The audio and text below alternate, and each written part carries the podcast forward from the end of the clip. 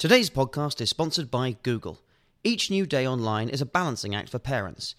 You like your child to explore the digital world safely, but also want to protect the precious offline moments you enjoy together. Google's Family Link app helps parents set digital ground rules for their child's Android device.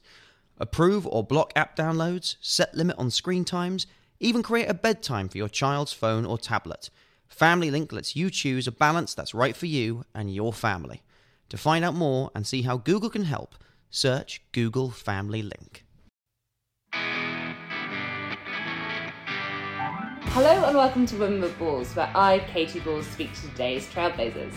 My guest today was born in Wales but moved to Italy aged five. At 16, she came back to Britain, where she got three A levels and, in her own words, scraped into University College London to study modern languages. After university, she worked in customer services at Hobbs, the fashion brand, and then fell into journalism after a meeting at a pub. She went on to work at the Daily Mirror, The Guardian, The Daily Express, Tatler magazine, and The Times before starting her column for the Daily Mail, where she writes about everything from Love Island to her time married to a cabinet minister. She has been awarded Columnist of the Year multiple times. Her writing, however, has at times led to controversy. But as she said in an interview, I don't want any of the things that conformity gets you. It means that occasionally you get into a bit of a mess, but I'd do anything to avoid a quiet life.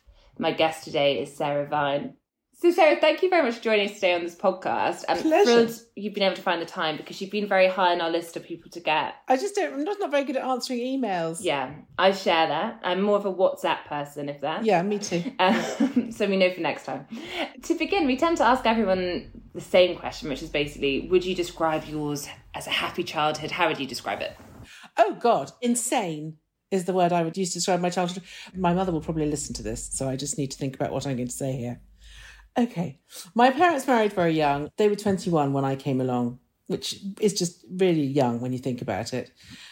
My dad was super clever, first of his family to go to university. My mother also super clever, but sort of had her career scuppered by my arrival, rudely. Anyway, I was born in Wales, in Swansea. My dad's family from Mumbles, and we did that for a bit. And then my mother, brilliantly, so they ended up living in Birmingham, where my father was working, I think, for British Steel. And I think it was one rainy Sunday afternoon, my mother was reading the Sunday Times and decided that she was going to apply for my father to go to get a job in Rome. so she did and he got the job. And so they moved to Rome. They just upped sticks and moved to Rome. They sold their house, had 100 quid, moved to Rome, didn't speak any Italian, two children under the age of five. My dad worked, well, I say worked in inverted commas because I think it just involved basically having lunch quite a lot for Deloitte's. And, you know, they lived in a cottage in Grottaferrata, which is in Frascati on top of a hill and they had two children and I they just slung me in the local Italian school and I was this sort of enormous milk-fed English girl surrounded by tiny little sort of dark-eyed Italians and I think it took me about a month to learn to speak a decent enough Italian. It was very nice. My parents used to go out every night to the trattoria and we had lots of friends and it was completely chaotic and they were both sort of quite glamorous and adventurous and still are. I mean, they're in their mid 70s now, but they still live in Italy. And you did move back to London there and attended school there. So hmm. what brought that back? And my father's a very difficult man and was a particularly difficult man when I was a teenager. And I finished my sort of Italian middle school because Italy goes up to sort of 14 and then you go to the superiori. So it's a kind of natural break. And I decided I couldn't really live. I could not only could I not really live in the same house as my father, I couldn't really live in the same country as him. So I came back to the UK and I sort of mooched around, lived with a friend, then lived a bit with my grandmother. I mean, I had a sort of very odd, peripatetic sort of teenage years because I sort of, I sort of basically ended up living on my own in a flat in Charlotte Street in Brighton at the age of sort of 17 and going to Lewes Tech and just being, yeah, I mean, I was fine. I was very lucky. I was sort of scooped up by um, the biology teacher. I was bizarrely, my A levels were based on not very much. I didn't really think about it, but I did Italian I think I did Italian, English, French, and biology for some unknown reason because I liked the biology teacher. Anyway, she had four sons and she was a very lovely lady and she sort of looked after me and got me through those years. And I think filled in my UCCA forms for me and got me into UCL. Am I right in saying you briefly boarded in Sussex before being kicked out after a misunderstanding involving a Oh, nightclub yes. in Piccadilly, a 4am trip for the milk train from Victoria, and the theft of some penguin biscuits? Yes, that's correct. Although the penguin biscuits were separate, I think, from the 4 a.m. milk train. So I, my parents briefly sent me to a boarding school in Sussex, and I disgraced myself. Well, actually, I didn't disgrace myself immediately. The first few months, I was really miserable and had a horrible time and was bullied. And then I decided the way to deal with the bullies was to basically become even cooler than the bullies. And this involved cutting my hair cut short, getting contact lenses, but misbehavior, you know, general kind of general sort of misbehavior. Anyway, it was Xenon's nightclub in Piccadilly. I don't know if you remember it. You're probably too young to remember it, but it was Xenon's nightclub in Piccadilly, and they had, and you had to be 21 to get in, and I was, I think, maybe 16, and some friends and I went off there, and then decided to come back in at sort of on the milk train, which was the sort of early train back from Victoria, and got caught, and then I think I was politely asked to leave, which I politely did. You've also described yourself as quite a square child, so was that before the rebellious phase? I was. I was really square. So I was super, super square. In Italy, I was super square and very introverted. And then coming to the UK was a real culture shock, actually, because I was very Italian, really Italian. So I had sort of, I was very studious, very sort of innocent, very bookish. And I came to the UK and I don't know, the English education system is very bizarre and it's, and you know, there was no bullying at my school in Italy. There was no one was horrible to anyone. It was, it was like, if you were weird and different, they just sort of let you get on with being weird and different. You weren't expected to be, it's very odd. It was, it was a very unpleasant time. And I think I reacted to being bullied, which I, I was quite badly bullied. They did have anti-Sarah Vine Association badges at one phase, I seem to remember. Very Um, I- organised. They were very organised. I reacted by sort of going the other way. I think that's often a normal reaction if you're quite badly bullied. You sort of either crumble or you fight back and you sort of go, Well, you're not going to get me, and I'm going to actually come and get you. And that was sort of my response. It's sort of been my response all my life when I think about it. Did you find university was a happier time then when you went to UCL? I was bored at university because I'd been living on my own for quite a long time already. And I think part of the fun of going to university is, you know, leaving home for the first time. But I'd sort of already done that. So I got a job really. And I got into terrible trouble because I had a job at the body shop. I worked at the body shop on Oxford Street and my job was making those baskets, you know, the body shop baskets that you used to make. And we used to have to make them with a hairdryer and cling film.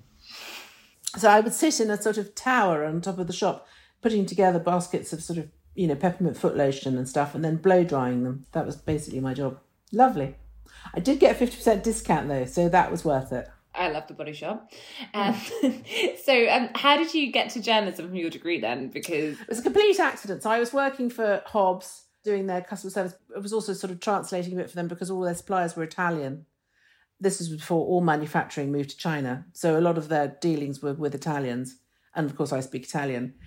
And I was really bored and I really hated it. And a friend of mine had a friend who was doing some shifts on the Daily Mirror at weekends, basically subbing.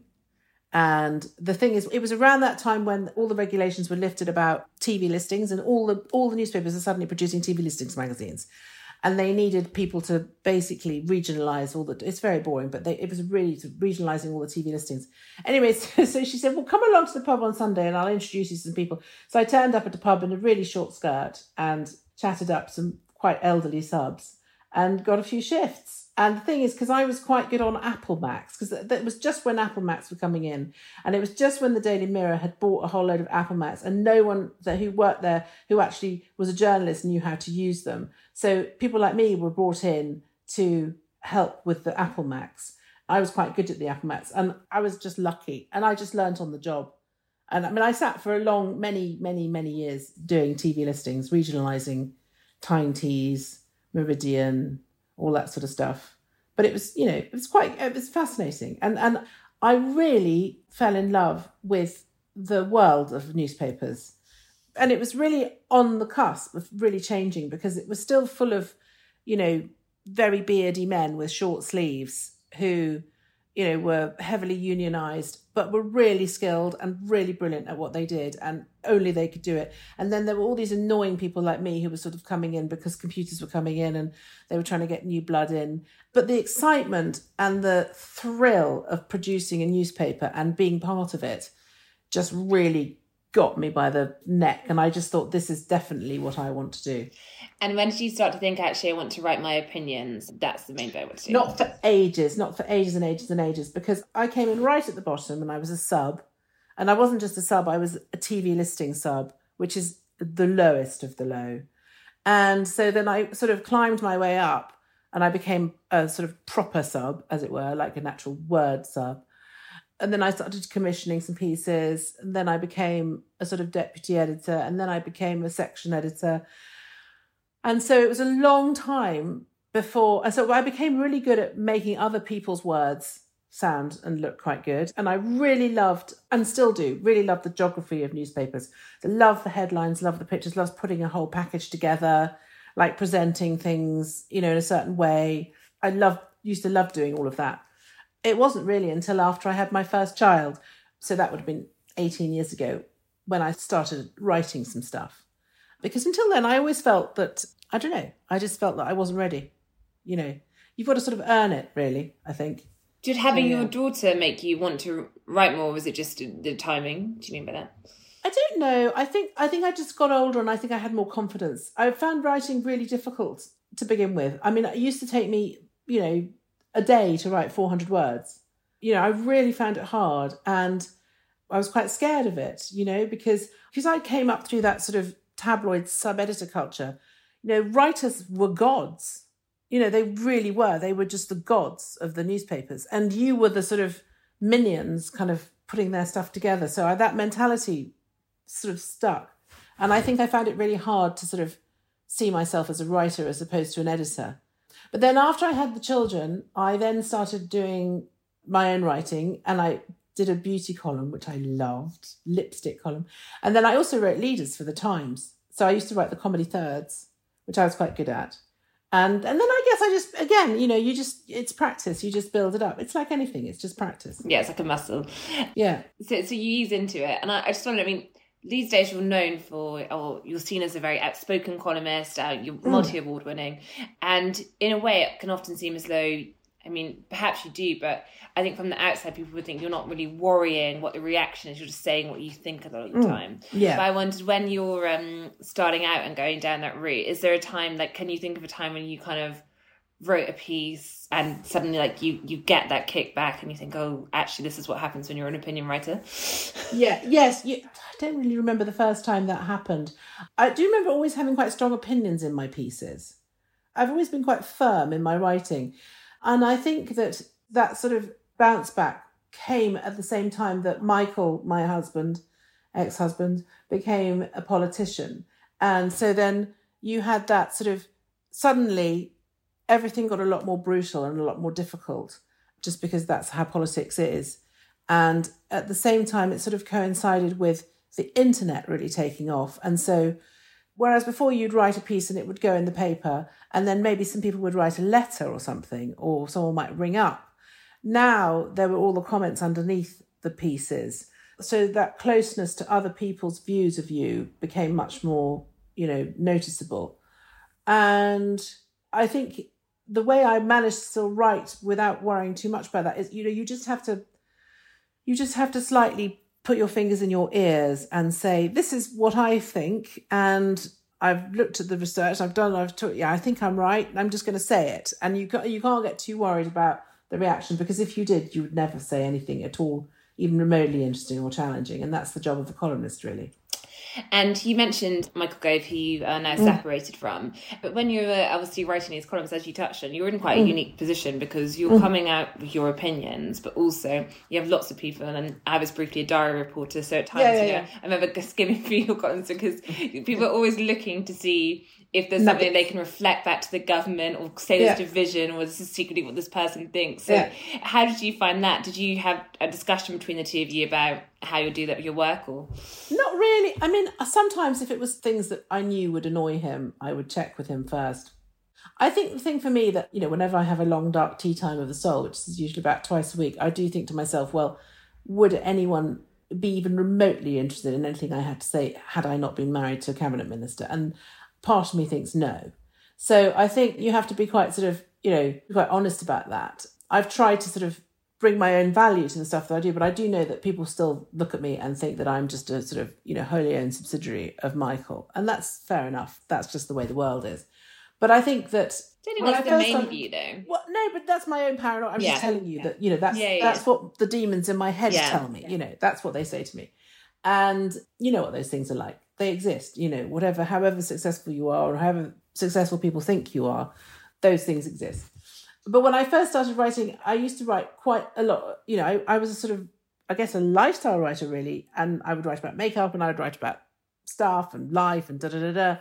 And so Michael was very much part of all of that. So, and you know, he is he is a very funny, interesting person, and incredibly quirky, and such good material in so many ways. You know, so that's that's why he used to end up in the columns because you know he couldn't not put some of the things in because they were just too good to be true. But there is that difficulty between being a writer for a newspaper and having a politician in the family. I mean, you know, the two are really not very compatible.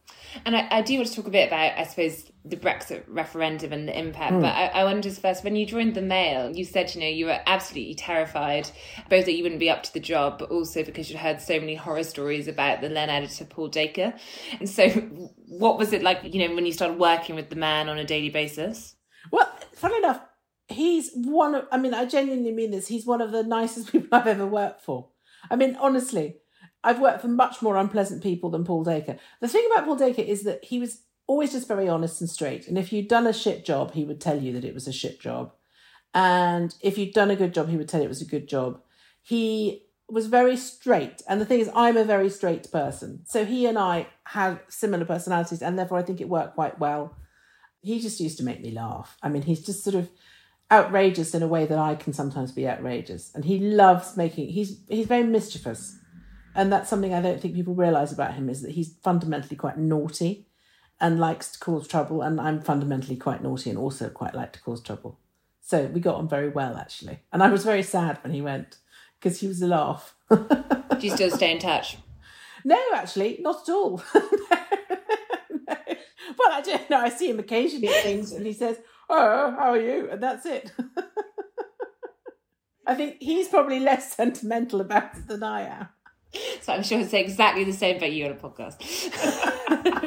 When you get him on the podcast, do ask him. Yeah, I have to stretch the title slightly, but we can make it work.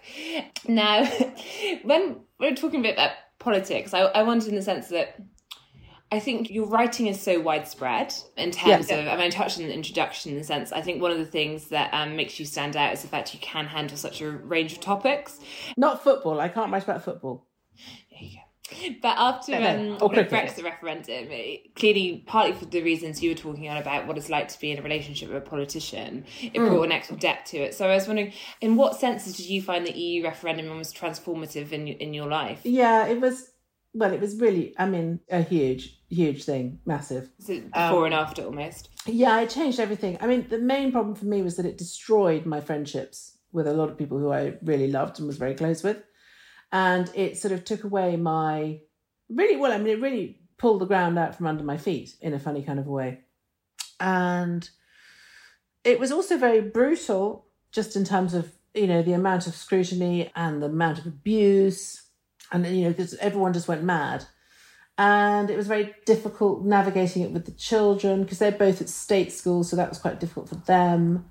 It was a nightmare, actually, if I'm honest. Not much fun at all. And you also found yourself um, almost subject in a political story. Um, when Hmm. you look back to that email during leadership yes, a Henry or a Beth.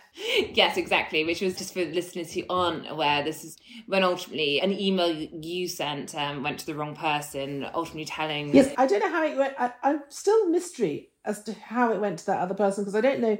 I didn't know that other person at all, but for some reason, I think I just typed Henry because the other person was called Henry, and I meant to send it to Henry, to the real Henry. It just did that thing of grabbing the wrong Henry and sending it to the wrong Henry, who mysteriously happened to be a member of Momentum or something, and, or a Labour Party, and therefore was delighted, obviously, to receive a copy of this email. Yeah, that was weird. At the time, it didn't seem like so bad, but that was because I just was not really paying attention because there was so much else going on that was a nightmare. It didn't seem, but it seems to be the one thing that stuck. And in fact, I remember when my daughter was doing Lady Macbeth at school, or Lady Macbeth, Macbeth, her teacher saying, Oh, and your mother, isn't she Lady Macbeth? And thinking, crikey, okay, that really has got cut through. it's a bit heavy going on. I think, I mean, I think. I thought. Anyway, never mind. I, mean, I think Yes. it resonates for a few reasons. I think one, we're all terrified of sending the email to the wrong person. Yes, I am now also terrified. We have all done that in our time, sending a text or WhatsApp Yeah. about the person we're talking about to the person. I think very few of us have done on such a scale that it then becomes a front page and a political story of its own. Um, Yeah. And Yeah. then two, I actually think it goes back to your Lady Macbeth comment, which is there is a tends to be a desire in the discourse, and you can kind of jump to extremes to often, you know, s- uh, suggest a female partner is the one who is, in this case, Yeah. I think you were depicted as almost pushing your husband to Yeah. do something, which is potentially against the Yeah, I mean, I wrote that email because he was having a really difficult time. He was exhausted. It was really tough, and I just wanted to give him a bit of support. That was why I wrote the email. But literally, the last thing I ever wanted to do was for him to become leader or go and live at number 10 or any of those awful things because I knew from knowing Sam Cameron so well what a nightmare it was for her and how difficult it was. And I had no illusions. And also, Frances Osborne, both of them had their own problems with it, but in very different ways. But that assumption that you just alluded to, which I think is now being applied very unfairly to Carrie Johnson a lot of the time, which is that, you know, all women want is for their men to be in power and that, so that they can, you know, stand behind the throne and rub their hands at glee. It's just, you know, it's very, well, it's really misogynistic actually. And it's also just not really true because if you had any experience, if any, you know, anyone who's, who's got any experience of politics knows that politics is highly toxic and highly destructive for families. And most women and mothers and wives don't want that for their families, actually, if they're at all sane. I just wondered in that example, what's interesting is I wonder why, as someone who's kind of seen it from both sides, because you experience it, but also you are a mm. journalist, so you can see mm. how it works, even in papers that you, mm. you know you write for. Do you think it's the fact there's almost like a lack of reply if you're Carrie Johnson, or even in your case, you have a column, but there's limits. To, you can't really use your column to daily to discuss your intricacy of your husband's career and what you want for it. No. I mean, the thing is, if I said all the things that I could say and that I did know, you're always holding back. And the other thing is, is that no one likes poor little meism. No one has any sympathy for politicians or their families. You know, we're just, you know, as Angela Rayner so succinctly put it, you know, scum. And that is that is a notion that persists. And it's like you're sort of untermensch, you're subhuman. So therefore the rules don't apply to you. And you just have to understand that that's the case and that there's really nothing that you can do about it. The real question is how much of it can you take? And that is that is a very personal question. And how much of it do you take before you make the decision that you can't do this to yourself anymore? And you know, I think being in politics is a colossal act of self-harm. I honestly believe that. And I think anyone who is prepared to do it is extremely brave. People often say to me, "Oh, why don't you go into politics?" I would not be able to do it. I I couldn't at all because the things that you have to deal with and put up with and accept are very hard in this day and age. Actually, I mean, I've I've no idea. Maybe it was always like this, but it seems, and it's process. It's a slow but steady process of brutalization, and it's just a question of how long you can deal with the world repeatedly punching you in the face every day, which is what happens when you're a politician. And I suppose in that case, has your perception of the whole political life been taken you changed over the years? Is in Yes, I mean, when you start out, you're full of sort of.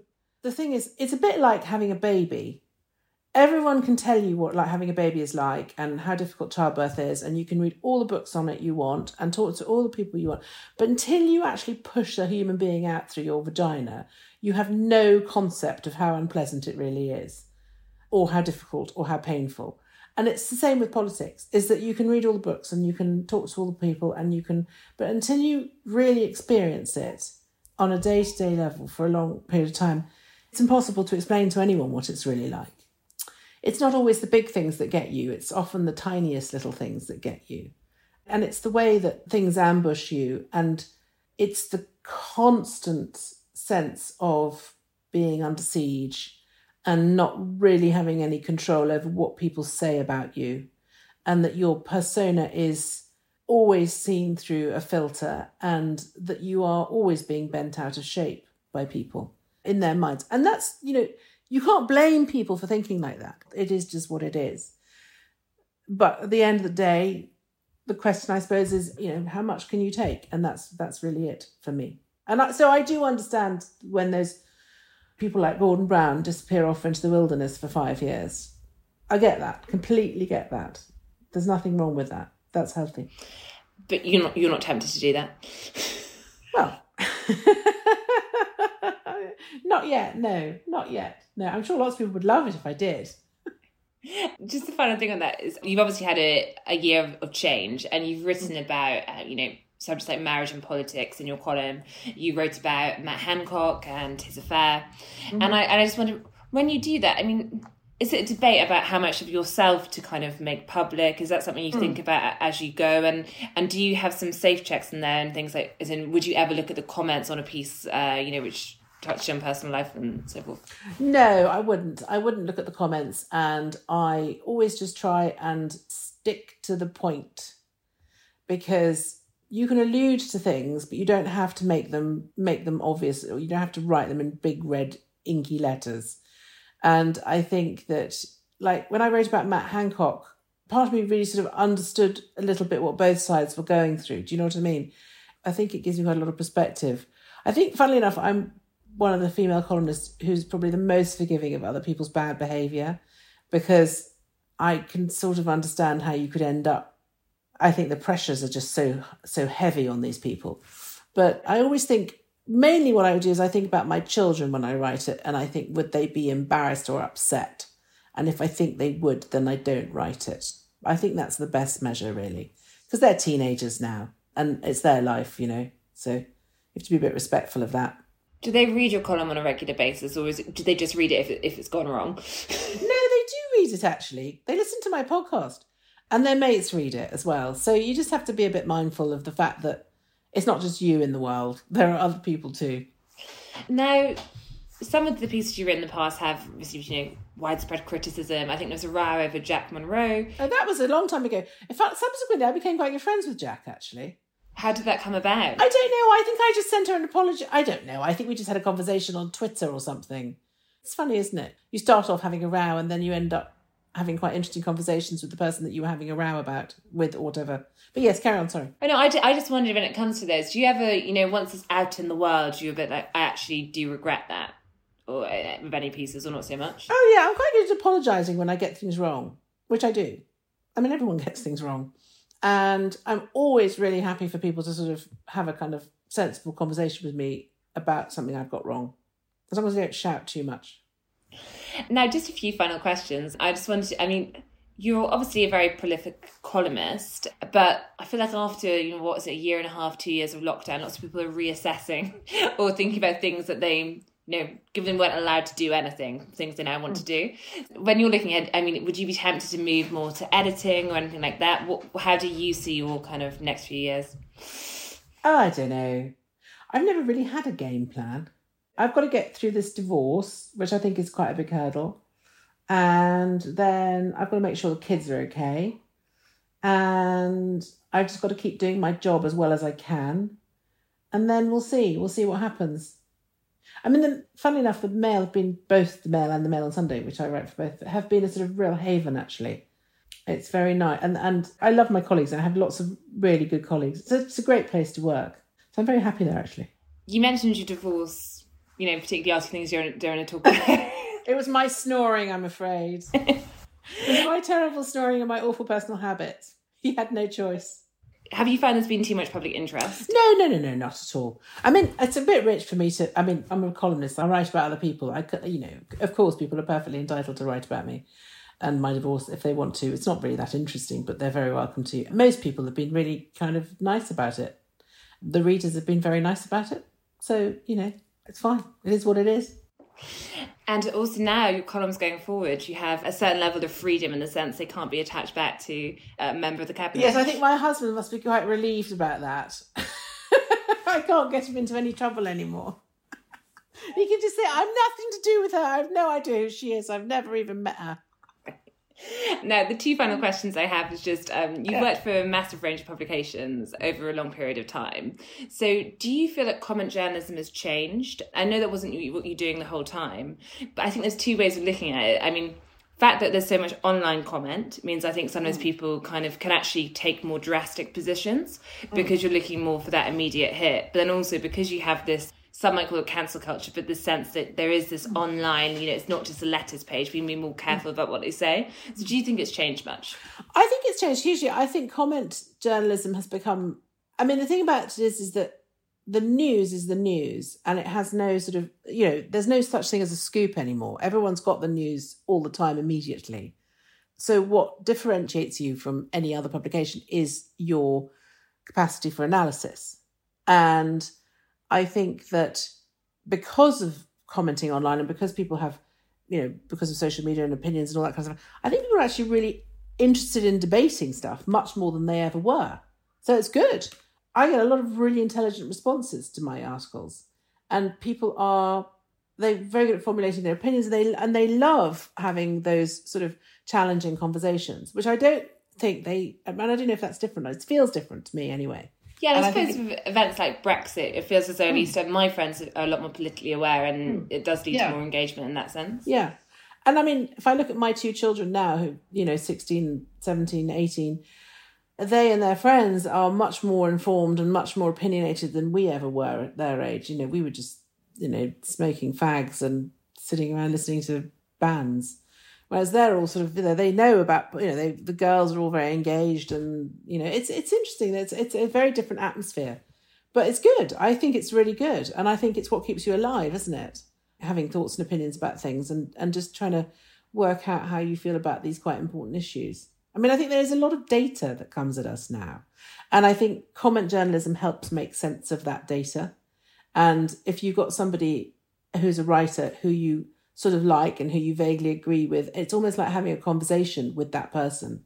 And often my readers will email me and say, Oh, I'm so glad you wrote about X because I was thinking about it the other day and I just couldn't work out where I where I was on it. And then you wrote a piece about it. And I think I agree with you, but I disagree with you on this point. And so there's a sort of dialogue there, which I think is really nice and really helpful. Now, the final question I want to ask you is one we ask everyone. You may have been pre warned.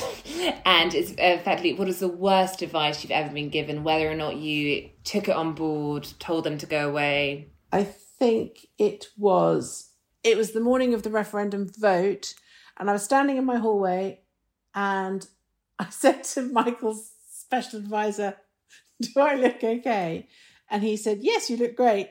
And actually, I looked absolutely shit I was wearing the worst outfit I've ever worn in my entire life.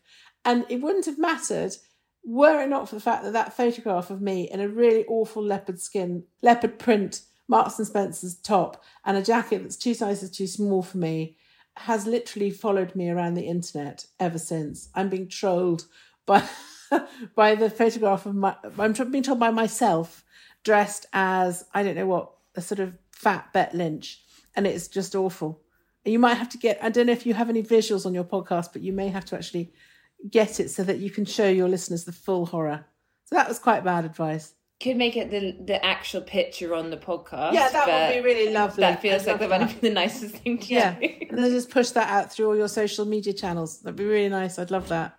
Yeah. That's probably the worst bit of advice. And it was the kind of, well, no one's looking at you. But actually, weirdly, they were, annoyingly. So, yeah, that was terrible. Yeah, that's bad. It was like meeting George Clooney without any makeup on, but worse. Thank you, Sarah, and thank you for listening. And if you'd like to send us your feedback on this podcast or any other many podcasts, please do get in touch. Just email us at podcast at spectator.co.uk.